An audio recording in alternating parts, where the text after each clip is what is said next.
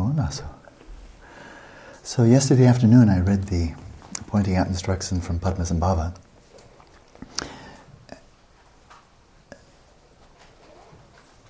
And he made some extraordinary claims there in his preface to the pointing out instructions, saying these are pointing to a dimension of reality that's called by a wide variety of names, including Atman, but the middle way view, emptiness, Tathagata Garbha, Alaya, perfection of wisdom, all pointing to that. All pointing to that. And then we saw there were two phases of the pointing out instructions, where he would simply say, kind of challenge you in terms of what do you mean? What do you mean? And just observe your mind. Just do it. Just do it, right? So there was a whole sequence there, which is observe, observe very clearly. Uh, look. But the second phase of his pointing out instructions was he'd pose a question, or he'd pose a hypothesis, really. Why not call it that? And say, is it, is, is that so or not? Is it, is it that way or not? Observe your mind. So the first part one can say is shamatha. Observe your mind. Well, look. That's, that's shamatha. Just look shamatha. But when you pose a question, and then you're being asked to report, is it that way or not? Well, then clearly you just stepped over into vipashyana. So pointing out instructions that he gave with in such an inviting way, because you remember one of the most remarkable names he gave for what he's pointing out was ordinary consciousness. So not something of the future, not something you'll achieve one day after you've achieved shamatha, etc., etc. No, ordinary consciousness, the one you're experiencing right now, just look at that. You know, like that's sufficient. What else are you going to look at? You can't say, I don't like mine, I'm going to look at a better one. That's it, you know. Got to look at what you got, right? But it raises very, very interesting questions to my mind. And that is when you do so, what do you see? How deeply do you penetrate? Do you simply see the, the luminous and cognizant aspect of consciousness, which is very good, by means of which you then identify the relative nature of consciousness? Did you look so deeply that you look right through your mind, your psyche, and penetrated right to the substrate consciousness? Could you, because it's right there, right where you're looking, it is, right? Could you penetrate that deeply? Could you, the emptiness of your own mind, the emptiness of your own awareness, that's right there too. That's not someplace else. So you're looking right where the emptiness of your own awareness is. Did you, did you realize the emptiness of your own awareness? And of course, what, all of this is is Rigpa, primordial consciousness. Uh, did you identify Rigpa? So the instructions are just wonderfully simple and complete, actually, pointing out instructions. Can you look once can you look once? Is that sufficient?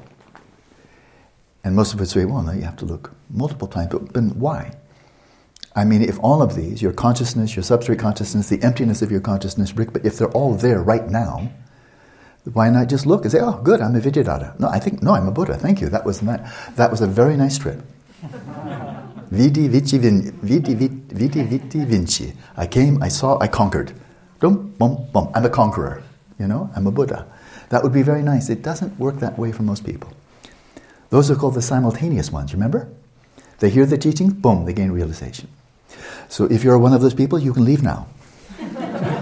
Because you'll just be embarrassed me, you know, kind of pretending to listen to me and just, you know. Okay, you've not left. what are the obscurations? When we look, why do we not see? It's a serious question, a reasonable question. If Rigpa's there right where you are and you're looking right at it, if you don't see it, if you're not a Vidyadhara right there, if you don't, if you don't realize right there that your own mind is Dharmakaya, Dharmakaya realizing its own nature is Dharmakaya, why not? It's right there. And of course, there are things in the way. They're called obscurations. So let's run through them briefly. Conative obscurations. Conative, as in desire. You might think, I don't want to. I don't want to. You said, observing my mind. Quit telling me what to do. I'm busy.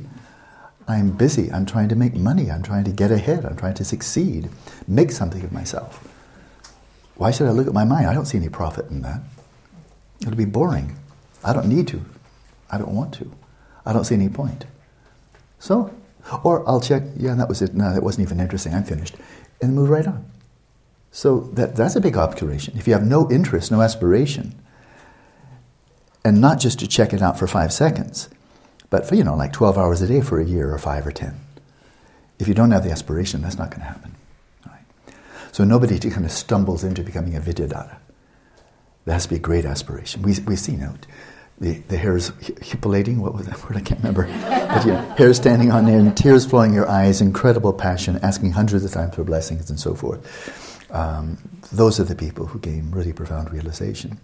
A cognitive passion. But if that's not there, if there's no renunciation, no bodhicitta, then it's not going to happen. You can just read those pointing instructions all you like, never going to happen. No renunciation? Forget about it. You'll be much too busy. So that'll be, a, that'll be, that'll be the first obscuration. The second one is kind of like the the kind of obscuration, and that is you try to do that, and the mind is just like a, a beehive swarming with bees of noise, of obsessive compulsive ideation. You're trying to look at your mind, and you just have all these flies in your face, you know, memories, thoughts, emotions, blah blah blah blah blah, and it's kind of like, ah, this is this is, I don't like doing this, you know because you just can't do it. Your mind is so derailed. Three seconds here, two seconds there, spin off, spin off, spin off. So attentional obscurations, they're big. They're enormous. That's why, of course, that's, that's why we have, first of all, motivation, motivation, motivation, re- refuge, bodhicitta. And then we go right to developing attention skills, shamatha. But even if your attention is, let's say, at least reasonably good, even if you have a real interest, and even if your attention skills are rather refined. Is that any guarantee that you'll really gain insight when you're looking? That you will not only look, but you will see. You'll not only see, but you'll have insight, which is in Tibetan tong, special seeing, some special, some extraordinary seeing. And it's quite clear there's another whole layer of obscuration, and it's cognitive. Cognitive. This is ignorance, it's delusion. And so, in, in terms of ignorance hyphen delusion, the root mental affliction, we have two types. Connate, we're born with it. As sentient beings, we're born with a certain whole dimension of grasping, reifying to the self, reifying other phenomena, reifying other people. We can't blame anybody on it. We can't blame D- DNA or genetics or parents or culture or materialists or anything else. Born with it. That's connate, right? And even though, and the extraordinary hypothesis, and it's been demonstrated to be true many times, is that even though it's connate, even though we're born with it, it's not hardwired. It's not intrinsic. It's not indelible. That's if it were, then Dharma would be kind of like it would be reduced to a therapy. Not, there'd be nothing more to it than try to get along in samsara and not be beat up too much. But no, this is not, as I said, not just simply therapy. And if you don't like the warfare met- metaphor, and I understand why you might not, well, this is going for complete healing. How about that one? That's a softer image. The total, irreversible, complete healing and illumination of the mind. Right? So we have the connate ones, but then we have Gundakbe Marikpa, which I translate as speculative, speculative ignorance. Spec- and this is learned, it's acquired ignorance. It's acquired ignorance. And that is, imagine a person, I would say, just on the whole, here's a great big generalization which I'll stand by. The belief system of scientific materialism consists uniformly of acquired delusion. Nobody's born with it. Nobody's born with it. That's not connate. But you get educated, you get introduced to it, especially you're told that this is in, indivisible from science. If you love science, then you have to go with the belief system of scientific materialism. Uh, there was a great marketer for that he was, he, was a, he was a good biologist, but an incredibly good propagandist and marketer, Thomas Huxley, Darwin's bulldog. And had it not been for him, the whole course of science for the last 150 years might have turned out very well. But he made sure, starting in England, spreading to America and then the rest of the world, he made sure he was incredibly effective. One man could bring about such enormous results. He made sure, in, in first in Great Britain, in the United States, and then went global, especially to communist countries Marx attended his lectures and loved them. Yeah, he attended six lectures of him, loved him. And that is that the only way you can, you can do, do science, teach science, understand science, is within the context of scientific materialism. He did that almost single-handedly. It was an amazing propaganda feat. Uh, he died deeply depressed, but he certainly spread his virus before he died. So, cognitive. Back in 1860s, there was a very brilliant German scientist. He was very, very much a polymath. He worked in biology and physics, chemistry. Hermann von Helmholtz. In the 1860s, he formalized what was called the, well, the, the that is, mathematically formalized the, the principle of conservation of energy. It's a simple thing. I'm not going to go into it. We have some really good stuff to deal with this morning. But he did something very important, had enormous impact. This is 1860. This is just when Darwin's theory of evolution was taking off, really getting popular, uh, with Thomas Huxley's enormous help. But um, the closure principle says that all of, all of the energy in the universe is conserved which means you never get anything new and you never lose anything. So there we are. But this means, and the closure principle is, and this means, here's the enormous implication of this 19th century classic physics, that anything that has causal efficacy in the universe is itself physical. If there is anything that is not physical, it cannot possibly have any impact, have any causal efficacy whatsoever in the real physical universe. Because that would imply adding new energy, getting something from nothing. Cannot happen, never happens. So the only things that have any causal efficacy in the entire universe are themselves physical. So God, if God still exists, that's fine, but you're a tourist. You're, an out, you're a bystander. You're just an observer, but you can't do anything, God. You're, now, this is deism. It's what Einstein believed in, and uh, a number of others as well. But it's not only God that becomes literally irrelevant, c- cannot intervene, unless God is made of molecules, which Actually, nobody believes, as far as I know, uh, unless you're a pantheist, I suppose. Um, but it also means your mind. One of two implications immediately follows, necessarily follows, if you take this, and many, many people do. Either your mind is physical, which means, of course, it's got to be the brain or some specific type of brain function, in which case the only way to study it authentically, insightfully, is brain science and study its effect, behavior, physical, physical. That's the only way. So if mind is physical, then it can have causal efficacy. It's physical. Conservation principle is, is, is maintained. But then this means, of course, you're a robot. Because this, your brain is, it operates entirely according to laws of physics, chemistry, biology, which are amoral, mindless, and you're a robot. There's no such thing as will, it's just brain activity. And so the notion of will, decision, choice, responsibility out the window. You're a robot. That's an inevitable conclusion if your mind is simply your brain or brain activity. And there's nothing influencing it that's non physical. Right? On the other hand, if your mind is not physical, then it's an epiphenomenon and it's along for the ride, but it has no causal efficacy of its own because it's non physical. It cannot possibly influence the brain in any way.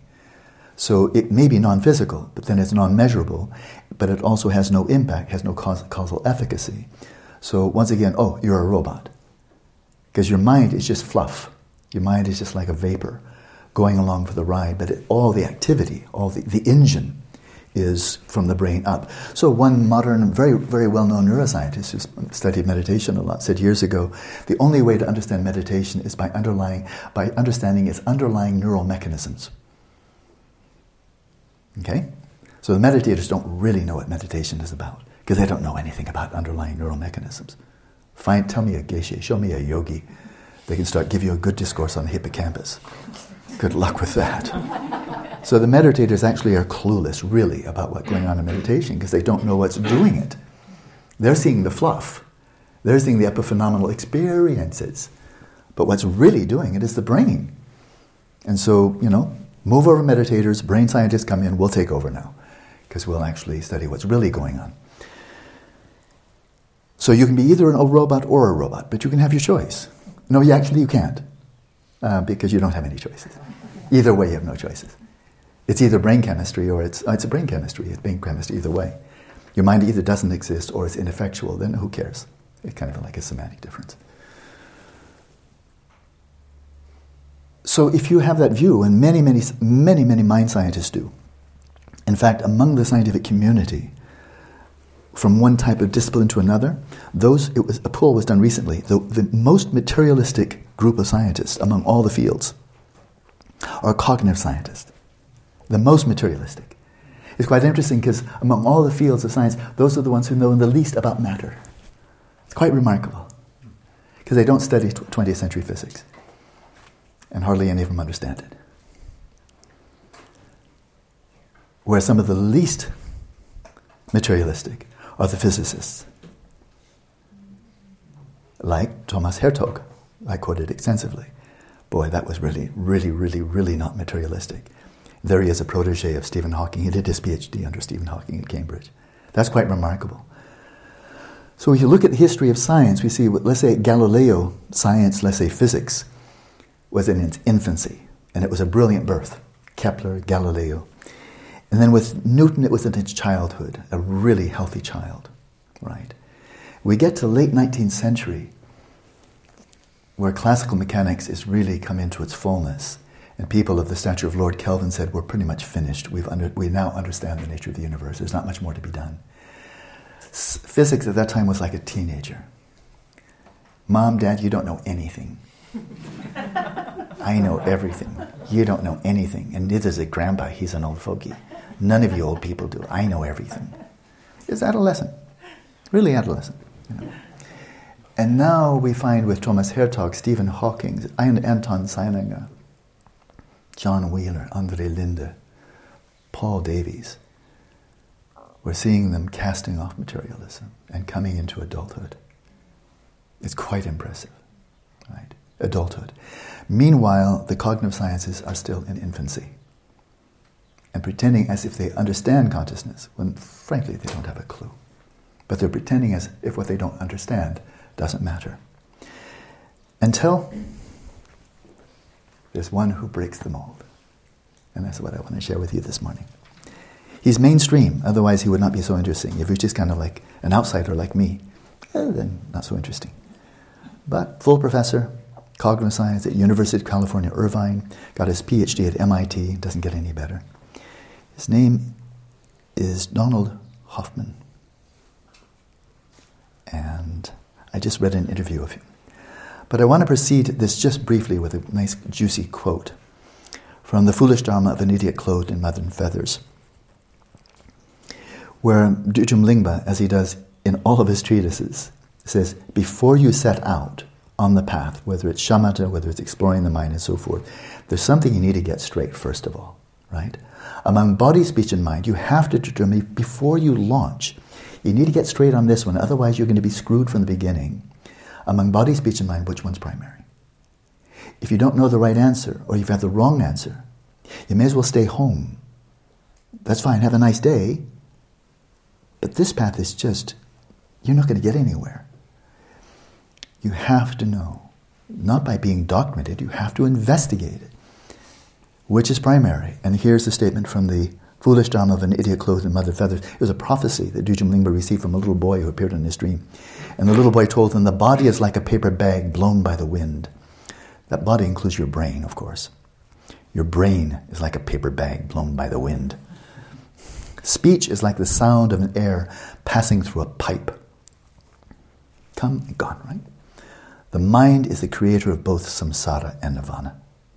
Among these three, identify which is primary. If you still think the body is primary, that's fine. But this, this path is just not open to you at all. Right? And so it was physics, Hermann von Helmholtz, the great triumphs of Newtonian mechanics, classical physics, that brought the that that en- enslaved modern cognitive science from the very beginning. It began in about 1875 or so, right in the heyday of the adolescence of physics, when there was so much, may I say, adolescent pomposity. We're pretty much finished here. There's no reason to go into physics. You'll just be picking up the breadcrumbs that we've let, you know, they've slipped off the table. Go into some other field. But we're done here. This was, of course, just years before relativity theory, quantum mechanics, the whole revolution of 20th century physics.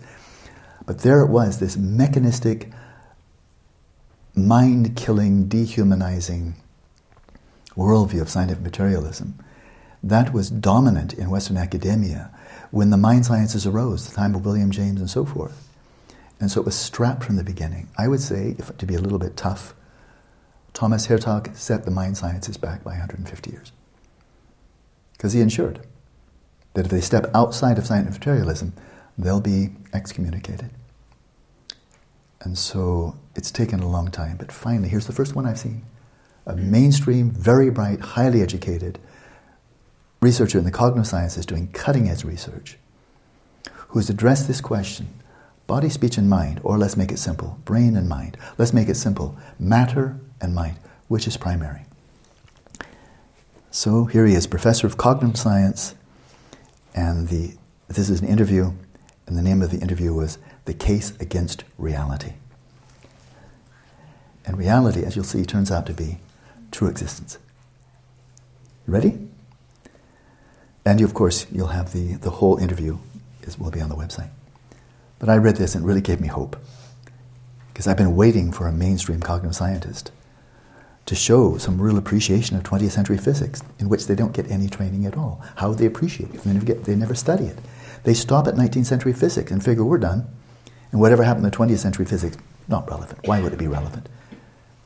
They consider what they don't understand to be irrelevant, which is not a sign of science. Here's what Donald Hoffman, okay, breath of fresh air. The central lessons of quantum physics. Here's a, a cognitive scientist now talking about quantum physics. Hallelujah. The central lesson of quantum physics is clear. There are no public objects sitting out there in some pre existing space. Boom.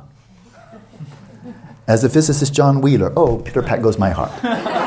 You're quoting John Wheeler? Hallelujah. Oh, I, I, I just burst with happiness. Okay, what did he say? What did he say? Let me, let me know. As the physicist John Wheeler put it, useful as it is under ordinary circumstances to, to say that the world exists out there, in quotes, independent of us, that view can no longer be upheld.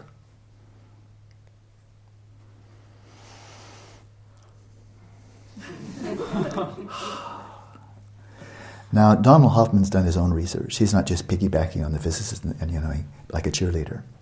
He's doing a lot more than just applauding them. He's done some remarkable research himself on evolution and just evolutionary processes and how that has to do with knowing reality. And he's developed his own theories, a mathematical theory. And, he's, and he comment, every, everything here is a direct quote. He says, The mathematical physicist Chetan Prakash proved a theory that I devised that says, according to evolution by natural selection, an organism that sees reality as it is will never be more fit than an organism of equal complexity that sees none of reality, but is just tuned to fitness. Never. Do I need to read that again? Yeah. It's very dense. I know the background because he gave, he gave this was an interview, he gave a TED talk on this, which is really outstanding. But this is, he fleshes it out more. His theory, which he's now proven mathematically, and, it, and it, it's truly a mathematical theory, he, and, and it can be tested empirically, and there we are. According, here's his theory, now tested, proven mathematically. According to, to evolution by natural selection, just survival of the fittest, adaptation, all about um, survival and procreation. That's your program. Survive, procreate. That's it. That's what all of evolution is about. According to evolution by natural selection, an, an, an organism that sees reality as it is, you got two types of organism. One type of organism sees reality as it is, Another type of organism is programmed entirely just to survive, having nothing to do with knowing reality as it is. Okay? So you have these two options. It's a mathematical division, right? An organism that sees reality as it is will never be more fit than an organism of equal complexity that sees none of reality, but is just tuned to fitness. Never. And that is the whole course of natural selection, including genetic mutation and so forth, has really nothing to do with organisms adapting, evolving to see reality more and more clearly. It has, it's an independent variable. It has nothing to do with that. Evolution, as currently understood, and this man is right on the cutting edge of the research, said evolution has nothing to do about seeing reality as it is. It has only to do with surviving and procreating. And that has nothing to do with seeing reality as it is. Right? And so if there are two organisms, one is more fit to survive and the other one has deeper insight into reality, the latter one will not survive or will have less chance of surviving than the one is just dog, dog eat dog and is you know, really very well primed to survive. So this is very interesting right there. Because if the neo-Darwinists, that's what they're called, people who are absolutely following Darwin and then simply augment that with genetics and neuroscience and say that now we've told the whole story. Evolution, genetics, neuroscience, that tells you everything you need to know about human existence, human nature, human mind, and so forth. It's all physical, and that's all there is to it. Many, many people like that, right? And all the skills we have, all the abilities we have, our emotions, and so forth, all of this came through natural selection. If that's true, then it turns out that science has undermined its own credibility. Because the whole course of natural selection, which gave rise to scientists, has nothing to do with knowing reality as it is. So there's no reason to believe that science is accurate. Since we did not evolve to know reality as it is, we evolved to make babies and survive. So science is irrelevant, except insofar as it helps us survive and procreate. But we did not evolve to know reality as it is, if evolution is the whole story. If scientists, if the scientific community is to maintain its integrity, following this and you know, taking into account this mathematical theorem, then you would have to posit an, an, a separate variable saying, in addition to natural selection, there's something else going on that gives us a drive to know reality as it is. And it has nothing to do with evolution, and that's where credibility stands. In other words, the credibility of science stands outside of science. It's like Gödel's theorem. There are truths in any system that cannot be proven within the context of that system. It's a rough paraphrase, but it's not too bad. Now, how does that relate to 20th century science? If we go back to Helmholtz and Darwin and James Clerk Maxwell and Faraday, let alone going back, earlier, in the, in the 19th century and earlier, scientists had very little prestige. You had much more prestige if you're a theologian or a business person. Theologian, lead you to God. Business person, lots of money. But the scientists didn't have much prestige, didn't have much money. Science wasn't expensive. Darwin was all self, self-funded. His whole voyage on the Darwin and so forth, he paid for it. Right? He was a pretty wealthy family. And the other ones, like James Clerk Maxwell, the greatest physicist after Newton, he's a theoretical physicist. He needed, he like Einstein, needed a pad, a pad and a pencil. Right? Get to the 20th century, especially after the First World War, and then especially after the Second World War. And science is up to its eyeballs in money, you cannot do good 20th century science without lots of funding. Not possible. I mean, okay, theoretical physicists, once here or there, they're like stars in the daytime. Everybody else needs lots of money. It was $3.5 million so far for the Shamatha project, $850,000 for the research in the CEB, Cultivating Emotional Balance. Those are two little minnows in the pond, right? You can't do good science, which means you cannot get a reputation. You cannot make your way in scientific community without a lot of money coming in.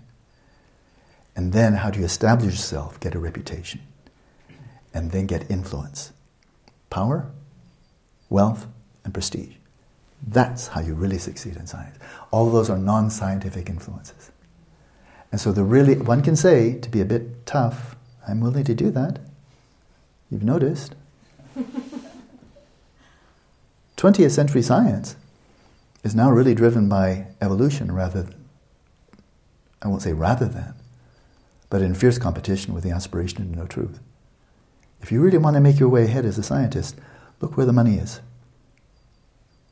Don't look where your passion is. There may be no money there, which means you won't get any research done, which means you won't publish, which means you won't get tenure, which means you're going to be driving a taxi. If you want to be successful, go where the money is. If you want to be successful, find out who is really influential. You want to be successful, find out who has status and getting their current. Which means that, that whole, all of that has nothing to do with reality. Knowing reality has nothing whatsoever to do with. It has everything to do with survival and procreation.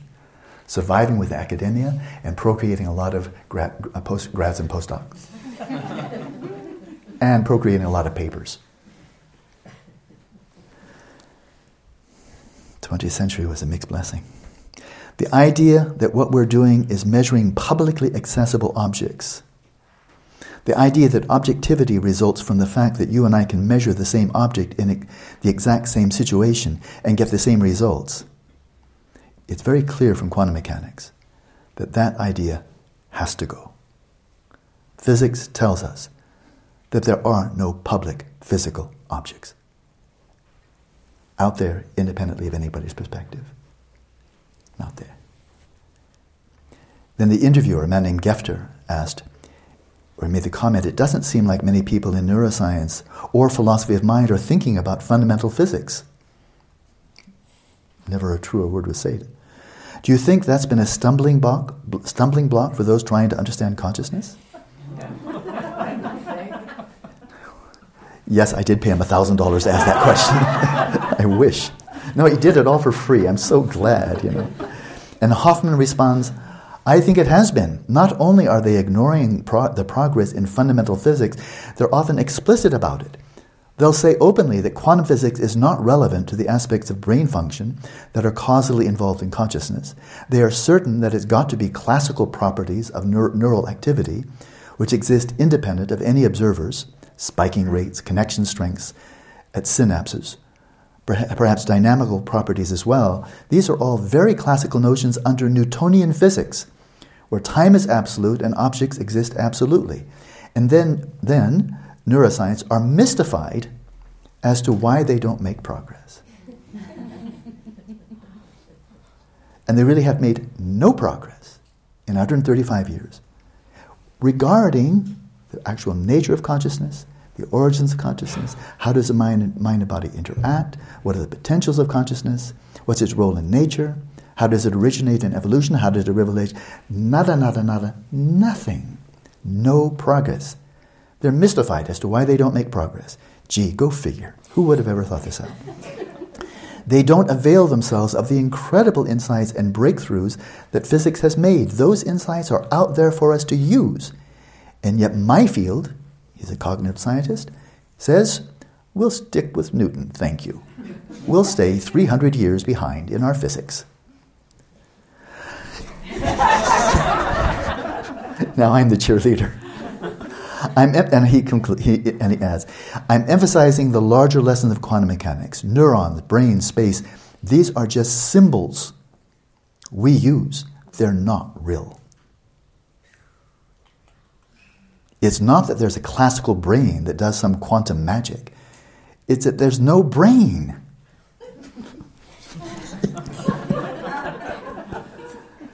Padmasambhava says again and again, in kind of ontological shock therapy, he said, phenomena, Mixing Nawa, phenomena, while not existent, yet appear. The brain, while not existent, does appear, of course. But physical, classical, object, classical object, he, he chooses the word so carefully, I love it. Classical object, including brains, inherently existent brains, don't exist. So this is a far more radical claim about the nature of reality and does not involve the brain pulling off some tricky quantum computation. So even Penrose, the great mathematician, hasn't taken it far enough. But most of us, you know, we're born realists. Good. That's connate. We're born metaphysical realists, that's true. But we're not born materialists. You have to learn that stupidity. And he's just unlearned it. I think he deserves the Nobel Prize for this, really. You broke out of the mold of 135 years of bogged down in the mud of materialism. Congratulations. He said, We're born physicalists. I, would have to debate on that. But, you know, if you're born in high school, when you first start learning brain science, biology, and so forth. And that, if that's when you're born, or junior high school, or school, when you just start learning science, if you consider that's when you're born, not in your mother's, mother's womb, from your mother's womb, but when you first start going to school, if that's when you're born, as somebody who is educated, yeah, if you're in the sciences, you are indoctrinated from the very beginning, as Thomas Huxley demanded and enforced. you will be born and raised as a physicalist. You will be screwed from birth. This is a really, really hard one to let go of. And I know very good scientists, outstanding people, many cases very ethical people. All of their education, especially in the mind sciences, all of their education has been absolutely saturated by the beliefs of scientific materialism, so saturated that they can't even see them. Because it's in the water they drink. And they find it almost impossible to doubt it. But he regards himself, he says, as a conscious, a conscious realist.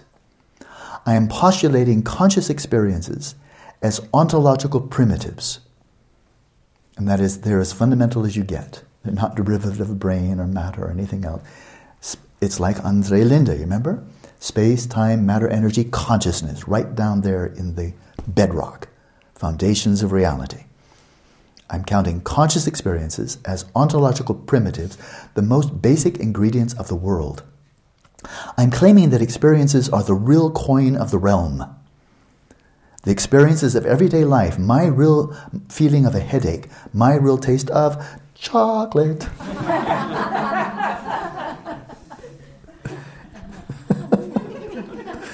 that really is the ultimate nature of reality.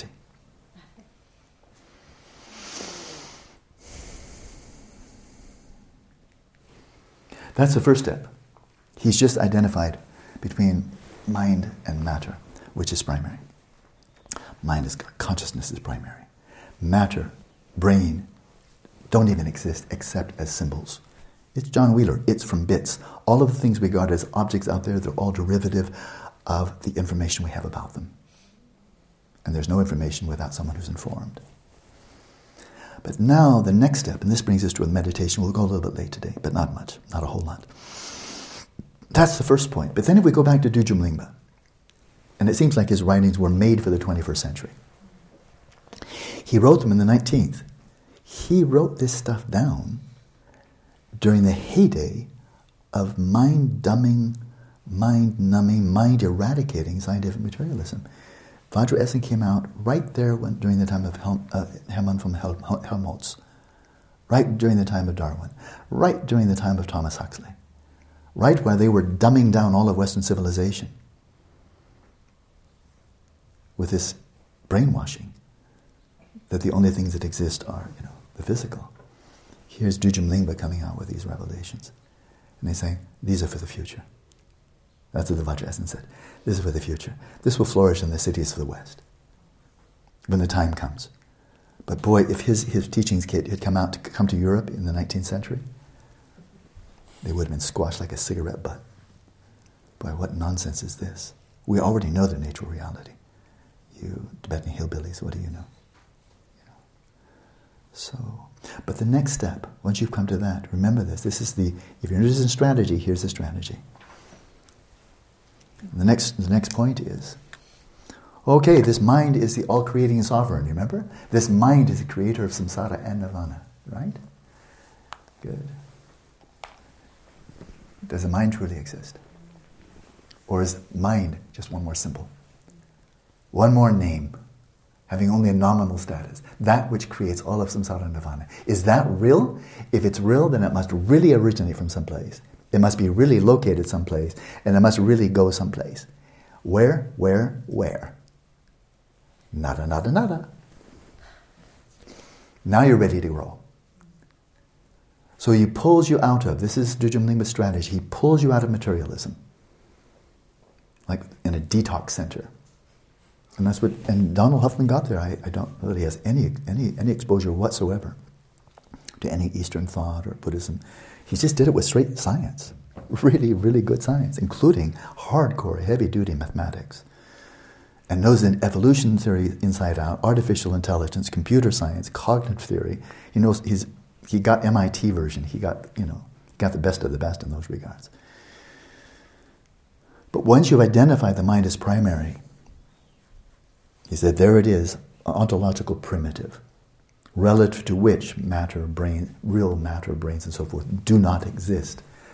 Then he's moved from materialism, in one like Superman, one in one single leap, he goes from materialism to chittamatra, mind only, where the only thing that is real is mind and everything else doesn't exist except as a symbol to the mind. Right? But that's not enough for Dzogchen. Then you need to take that incisive razor of your intelligence and probe it right in on the nature of the sovereign, the all creating sovereign, that which creates all of samsara nirvana. And you must know does it inherently exist or not? Is it real or is it not? Is it any more real than a rainbow, an elementary particle, or a galaxy? And when you have insight into that, now you're ready. You've been through your basic boot camp. You're ready to head out on the road. Okay? Yep. Let's have one session. It will be guided.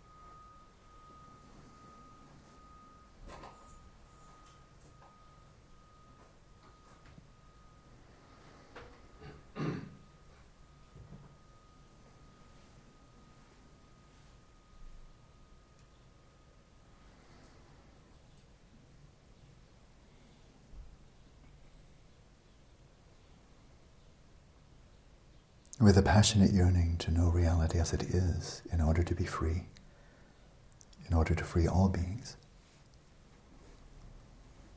Then gently settle body, speech, and mind in the natural state and calm the turbulence of the conceptual mind for a little while with mindfulness of breathing.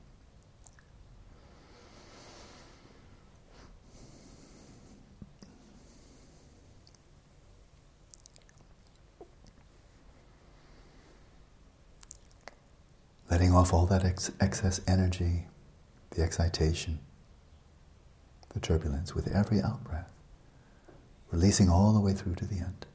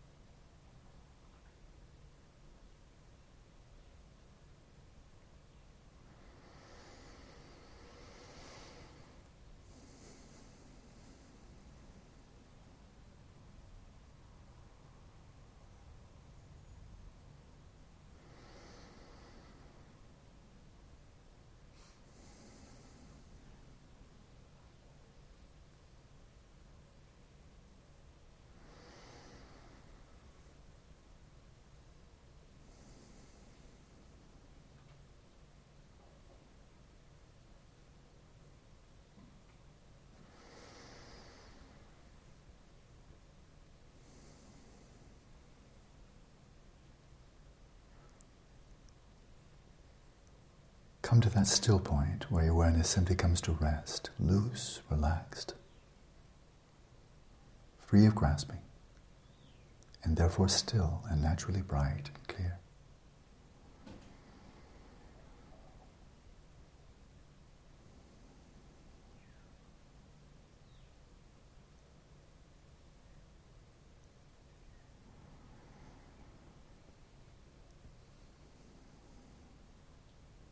Let your eyes be gently open, evenly rest your awareness in the space in front of you, without meditating on anything, without doing anything. Simply rest in the present moment.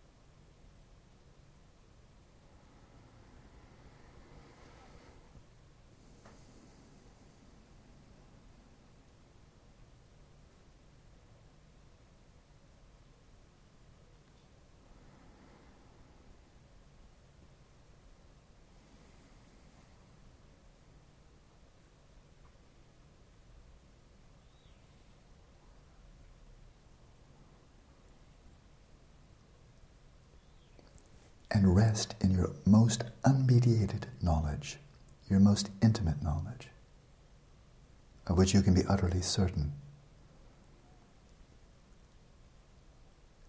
And that is, of course, your knowledge of being aware, of being conscious. Rest in that knowing of being conscious.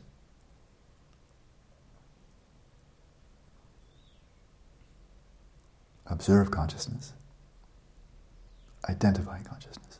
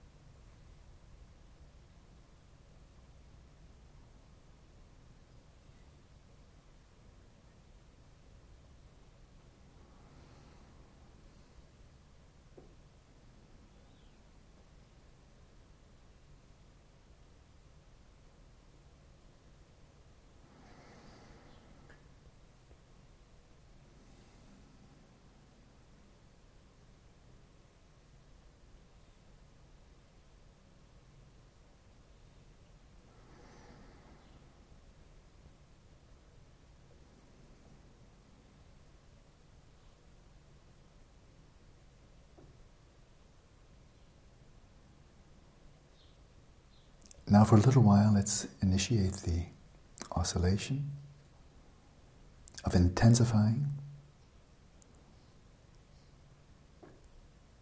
your awareness of awareness itself as you single pointedly concentrate in upon that experience while withdrawing from all appearances to the mind.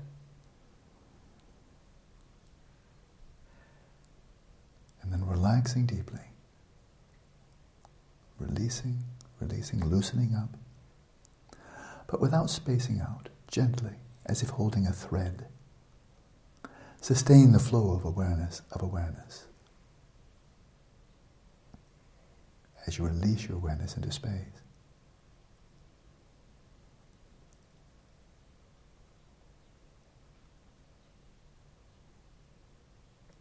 Then, when you're ready, when you've relaxed a bit,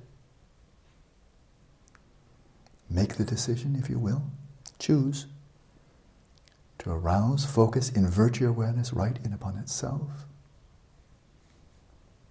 knowing it nakedly. Release again, setting the rhythm of your own choice.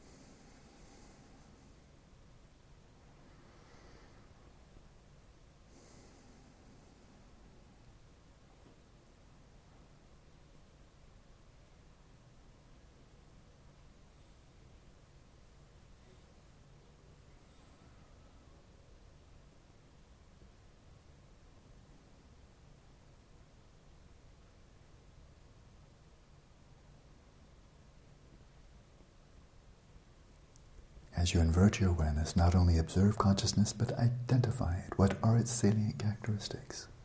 By what qualities do you identify it?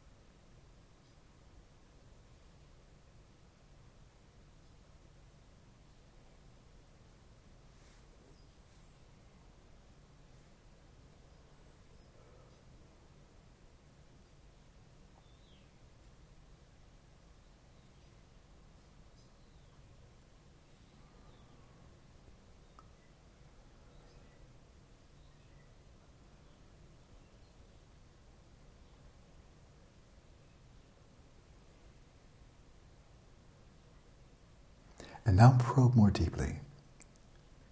We'll cross the threshold over into a bit of vipashyana with a question.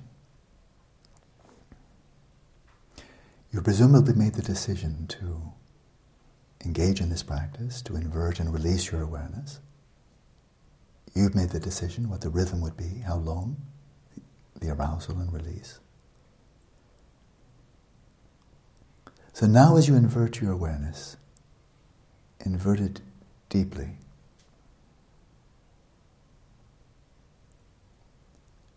Right into your experience of being the one who is the agent, the one who's doing the meditation, the one who made the decision, the one who's carrying out the decision of inverting and releasing awareness. I didn't do that to you, I just gave a suggestion. You made the decision, you enacted, you continue to enact it as you arouse and release. Invert your awareness now, not just upon consciousness, but upon your experience of being the one who's doing this, meditating, oscillating, focusing, releasing.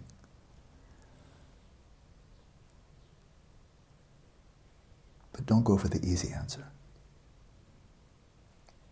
Don't invert your awareness in upon your experience of being the agent and then simply report what you didn't see. Too easy. Be prepared to report not what you didn't see, but what you did see. What comes to mind? When you invert your awareness in upon yourself, call it yourself, call it your mind, that which is the agent, the subject in here that is controlling the attention, performing the meditation. What comes to mind? When you invert in upon your experience of being the agent, attend closely, see what you see, identify what you see, and then relax, release.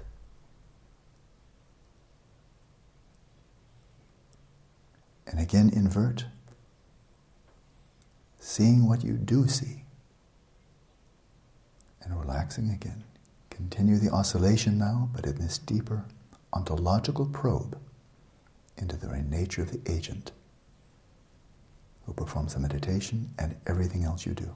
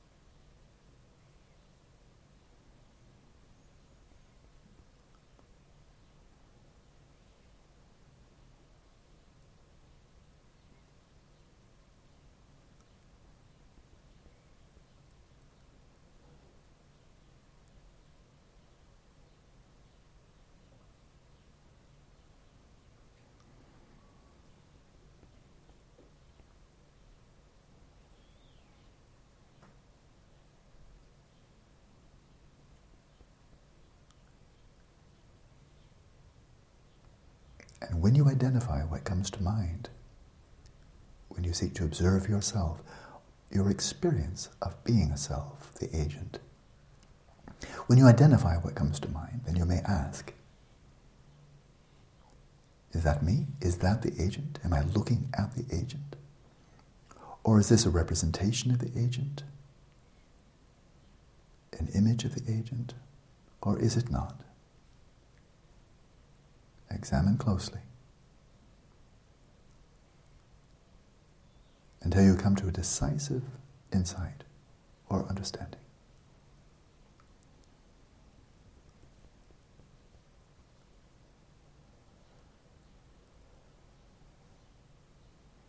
See that your breathing flows unimpededly, effortlessly, as if you were deep asleep. Body and mind at ease.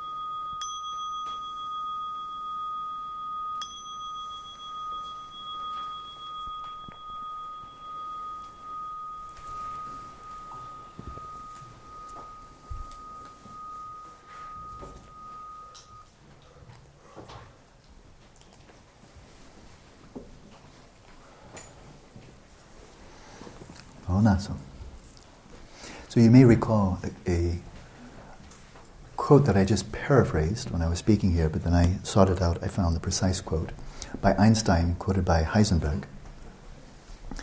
And I'll just paraphrase it again, but Einstein said it is in fact the theory that determines what we can observe. Remember that one? It's really potent. Really, really potent. So, this is why in Buddhism it's so widely stated among you know, really knowledgeable scholars that there is a sequence of hearing, thinking, and then meditation. Now, you may have preparation, which doesn't have, have to do in any particular worldview, like shamatha. Be a Christian, an agnostic. If you have sufficient motivation, good ethics, and so forth, you don't have to believe in this system or that. You don't have to be a theist or a polytheist or a non theist or anything like that. But once you've made your mind a suitable vessel, then what can you observe? What can you observe? And what can you not observe because of the beliefs you already have? So when John Searle says that introspection is impossible, you know, well, clearly, if he's taking himself seriously, his theory is preventing him from exercising an ability with which he was born. He can't see it because the theory tells him that shouldn't exist? And one can easily imagine, I'm sure this happens a lot, people who are very committed materialist saying, oh, being introduced to Dzogchen, you know, some of the very popular, wonderful Dzogchen teachers are very happy to invite, you know, any, anybody come, whoever they are, Christian, materialist, whatever, and they, learn, they get pointing out instructions. You can easily imagine materialists saying, oh, I love this. Don't have to worry about reincarnation and all that mumbo jumbo. I can just, just rest here. Oh, this is nice. Very, very good. It's so interesting to observe the brain's functioning as consciousness. What an amazing thing the brain is. You know, because that's what I was observing. I was observing com- the, the subjective experience of complex interactions of neurons. Boy, I need to get back to the lab so I know what's really going on. You know? So what you can observe is largely determined by what you believe and don't believe. And of course, any non belief implies a belief that's there instead. So once you've prepared the mind with shamatha, then Dudjom Lingpa strategy, because again, that's what it is, be introduced to the view of middle way, of emptiness and dependent arising. Introduced to the view, and then you hear it, you think about it, and then you plunge and you start actually, if, if it stands up to the test of rigorous analysis, once you've heard correctly, you've analyzed in depth, you've put it to the test, and the best possible test you can, you give every ounce of your intelligence to this. And if it stands up to the most critical analysis, then don't just teach it and write a book about it, for heaven's sakes. View it, view reality. Let your own view be the middle way view. Right? And once you've really deconstructed your, re- your reifica- reification of yourself, your mind, and all objects, all appearances to the mind, then you're introduced to the Dzogchen view, the view of the great perfection. Right? That's pointing out instructions. But you may, you may be a great scholar. You may, may study the seven treasures of, um, of Longchenpa. You may study all the five treatises of Dudjom Lingpa. You may study Longchenpa and so forth and so on. Uh, you know, many other treatises, Khandro Nyingtik, Chetsun Nyingtik, and so forth and so on. You may become very knowledgeable by studying extensively the view. And some of the teachers I've studied with, like Khenpo Namdrol, amazing erudition, astonishing erudition. You know, tremendous, tremendously erudite in terms of his knowledge of the view and his clarity with which he expresses. He's brilliant. But once you've been introduced to the view, whether it was by very concise pointing out instructions or whether it's by much more elaborate presentation, then once you cut through, very much like going from a non lucid dream and having the discontinuity over to shifting and viewing the same dream now from the perspective of lucidity, from the perspective of being awake. Once you've shifted that, you've, you've had that kind of shift of the axis, so that you're viewing the whole of reality now from the perspective of Rigpa. Now you have the view. That's the Dzogchen view to being viewing reality from the perspective of Rigpa. That's the Dzogchen view. And once you're viewing there, then your practice now becomes really, really simple. The great adepts, they say now, dispense with the ninefold activity. Dispense with all activities of nine kinds of the body, speech, and mind. And that's coarse, medium, and subtle. Dispense with all activity. All the activities that you embrace as a sentient being. Recitation, stage regeneration, mantras, prostrations, let alone chit chat, idle gossip, and all of that, let alone mind wandering. There's coarse, medium, and even subtle, like doing tummo, doing stage of completion practice. Dispense with all of it. Do not activate yourself in any way as a sentient being. Because that's incompatible with viewing reality from the perspective of Dharmakaya. And from this perspective, there's nothing to achieve. So don't strive. If you're viewing reality from the perspective of Dharmakaya, there's nothing to strive for. You're already it. So just get familiar with that. Rest there. Go deeper, deeper, deeper. Now you're ready for open presence, open monitoring, just resting, being entirely open. Now you're ready. You're not a marmot. You're a Buddha. And you're viewing reality not from a marmot's perspective, but from Dharmakaya perspective. And then there's nothing to do, nothing to prefer, nothing to modify. There's nothing to desire, there's no effort, there's no modification, and there's no doing. When you're viewing reality from that perspective, your life has now become very simple. But until then, there's a fair amount to do. You might consider uh, conative intelligence, continue to go back to motivation, without which this all runs out of gas.